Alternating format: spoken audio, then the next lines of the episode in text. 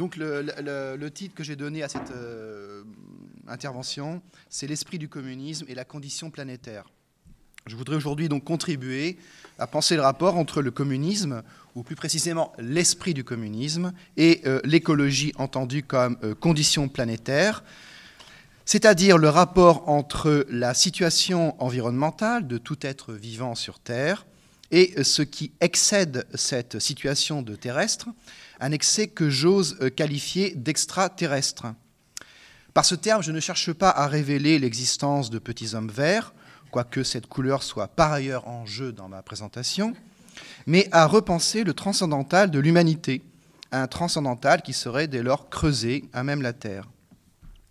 Pour éviter que les replis identitaires actuels ne conduisent euh, non seulement à la guerre mondiale, mais au désastre climatique, ce qui est nécessaire est une forme de communisme qui puisse allier ses membres en vertu de ce qui traverse la situation terrestre.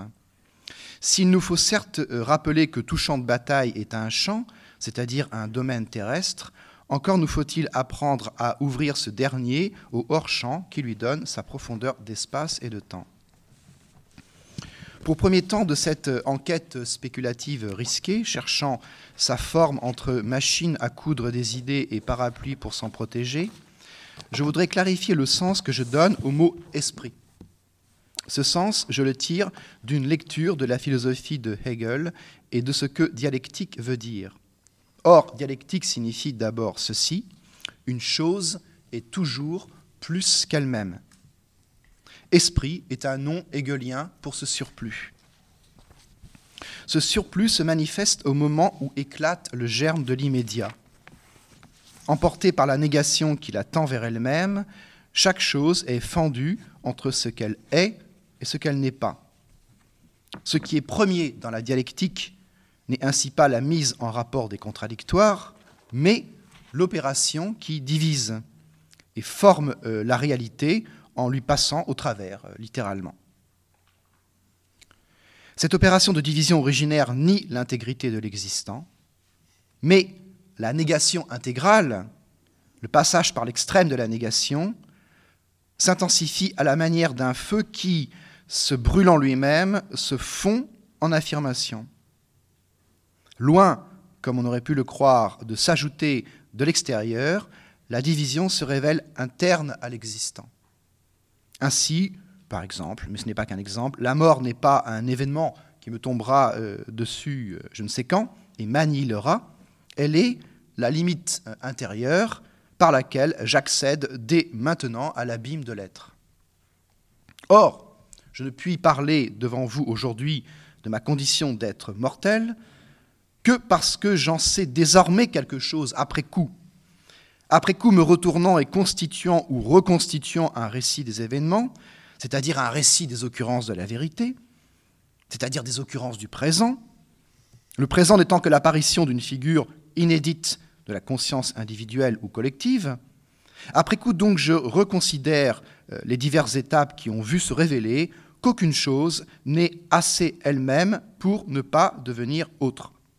Mais je ne puis voir ce manque à être que par ma capacité à localiser ce surplus d'être qui précède tout manque et que je repère après coup comme le transcendantal de toute création. C'est le surplus inactualisé de l'être qui confronte ce qui est à son, inadéquation. L'esprit, je le redis donc, est le nom donné à ce surplus qui, dans la matière, aura fait que la matière n'était pas qu'elle-même. Il est le nom donné, l'esprit donc, au caractère non tautologique de l'être. Alors bien entendu, d'un point de vue empirique et chronologique, seule la matière, en tant qu'elle s'auto-organise, est au commencement. Mais dès qu'au lieu de penser les choses dans leur devenir, on les comprend en tant que devenues, c'est-à-dire en tant que passé, ce retournement archéologique qui remonte à la scène inaugurale de la chose, est forcé de poser ce qui n'est pas la chose mais son excès. Celui-ci est contingent et l'esprit est la marque de la contingence du transcendantal, une marque que Hegel a voulu, tourner en garantie, de même que Hegel a cherché à subsumer la disjonction originaire sous l'auto-contrainte de la loi. Or, l'esprit en tant que tel n'existe pas. Il n'est que le réquisite de toute advenue existentielle. Il serait certes tentant de remplacer le terme d'esprit par celui de société ou de general intellect, et de dire que le transcendantal de l'histoire, c'est la productivité des humains socialement réunis. Le surplus ne serait dès lors que la valeur ajoutée par l'humaine société.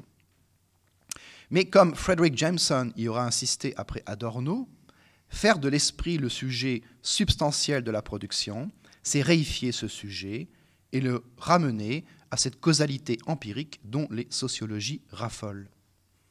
Jameson dira que l'esprit, c'est le collectif en tant que sujet transcendantal, c'est-à-dire en tant qu'il n'existe pas, vérifiant ainsi l'axiome lacanien de l'inexistence de l'autre, du grand autre. En résumé, l'esprit est l'excès inactuel que l'on doit poser comme cause transcendantale afin d'expliquer la genèse contrariée des existants. Alors ce que j'appelle l'esprit du communisme serait son transcendantal, c'est-à-dire l'excès par lequel le communisme ne peut jamais être lui-même. Mais, premièrement, communisme n'est-il pas déjà le nom d'un excès? Deuxièmement, cet excès n'est-il pas précisément ce que Badiou nomme l'idée communiste? Rappelons dès lors succinctement que, pour Badiou, l'idée communiste implique la subjectivation d'une relation entre histoire et politique, c'est-à-dire la manière dont un militant se constitue de vérifier, dans la singularité du présent, l'hypothèse tenue du communisme. Porte-parole des luttes politiques antérieures et des noms qui symbolisent le combat communiste, Robespierre, Toussaint Louverture, Che Guevara, etc., le militant, communiste est porteur d'un passé qui saisit le présent et le déborde vers le futur de l'émancipation communiste. L'international sera le genre humain, comme le dit le chant. À la croisée d'une double projection, rétrospective et prospective, le militant communiste parle toujours avec les protagonistes d'une lutte donnée, certes, mais toujours aussi au nom d'une humanité euh, de, je cite Badiou, euh, la marche de l'humanité vers son émancipation collective. En 1932, Brecht écrivait quant à lui, je le cite, Nous ne parlons pas en notre nom, au nom d'une toute petite partie de l'humanité, mais au nom de l'humanité tout entière, étant d'elle la partie qui représente non pas ses intérêts particuliers, mais ceux de l'humanité tout entière. Le surplus en jeu dans l'idée communiste est donc le genre humain émancipé. L'humanité libérée, on pourrait dire l'être enfin générique comme si l'humanité était à elle-même son propre transcendantal, ou plutôt sa propre racine. On connaît la formule du jeune Marx, je cite, Être radical, c'est prendre les choses par la racine. Or, pour l'homme, la racine, c'est l'homme lui-même. Fin de citation. Être marxiste aujourd'hui, c'est savoir que lorsque les choses sont prises par la racine, celle-ci finit par porter la marque Monsanto c'est aussi savoir qu'à l'abstraction du capital, il faut opposer une autre abstraction. À son inhumanité, une inhumanité autre. Je dirais en ce sens que l'idée communiste qui restreint le surplus communiste au nom de l'humanité n'est pas fidèle à l'esprit du communisme.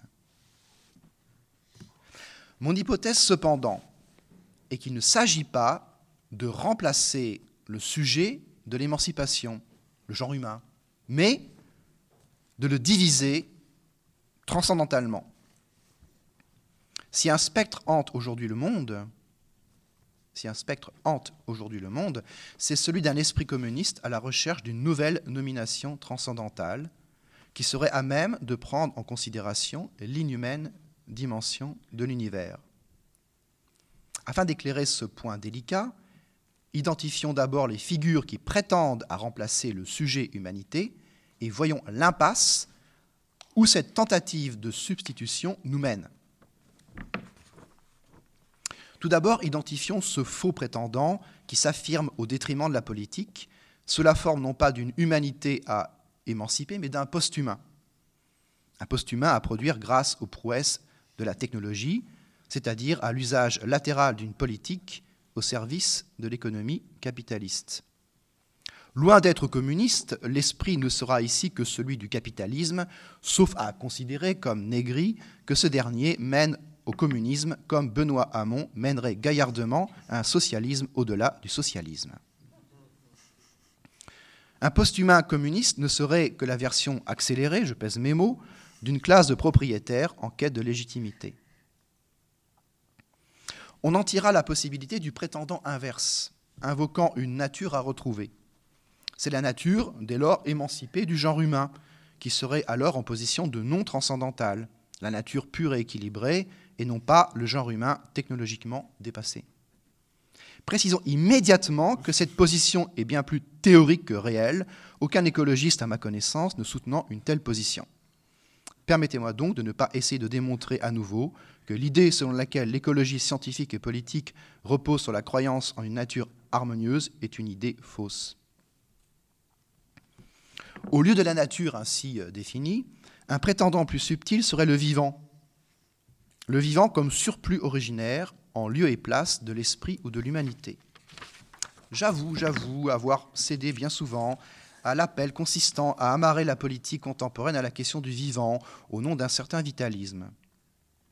Il me semble cependant plus qu'utile de distinguer entre trois vitalismes afin de ne retenir que le troisième d'entre eux.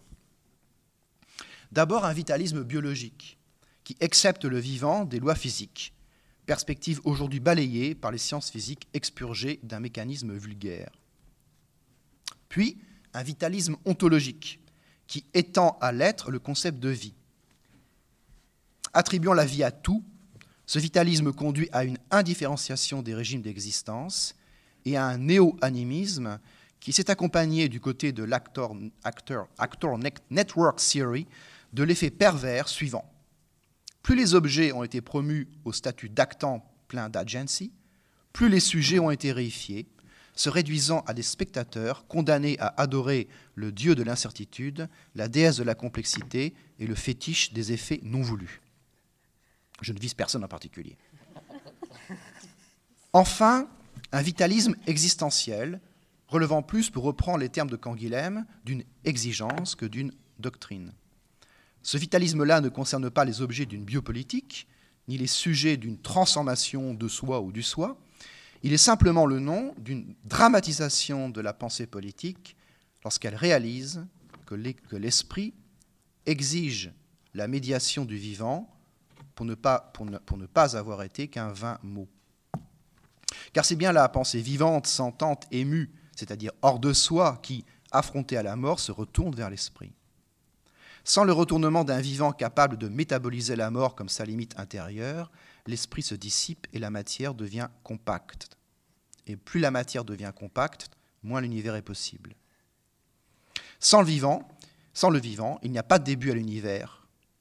Non pas parce que l'univers tend vers le vivant, mais parce que le vivant est l'écart vécu à partir duquel l'univers peut se sentir. Ce n'est pas du corrélationnisme, c'est du séparatisme transcendantal. Au vivant localisé, on, on pourrait toutefois donner le nom de terrestre, comme l'a fait récemment Bruno Latour.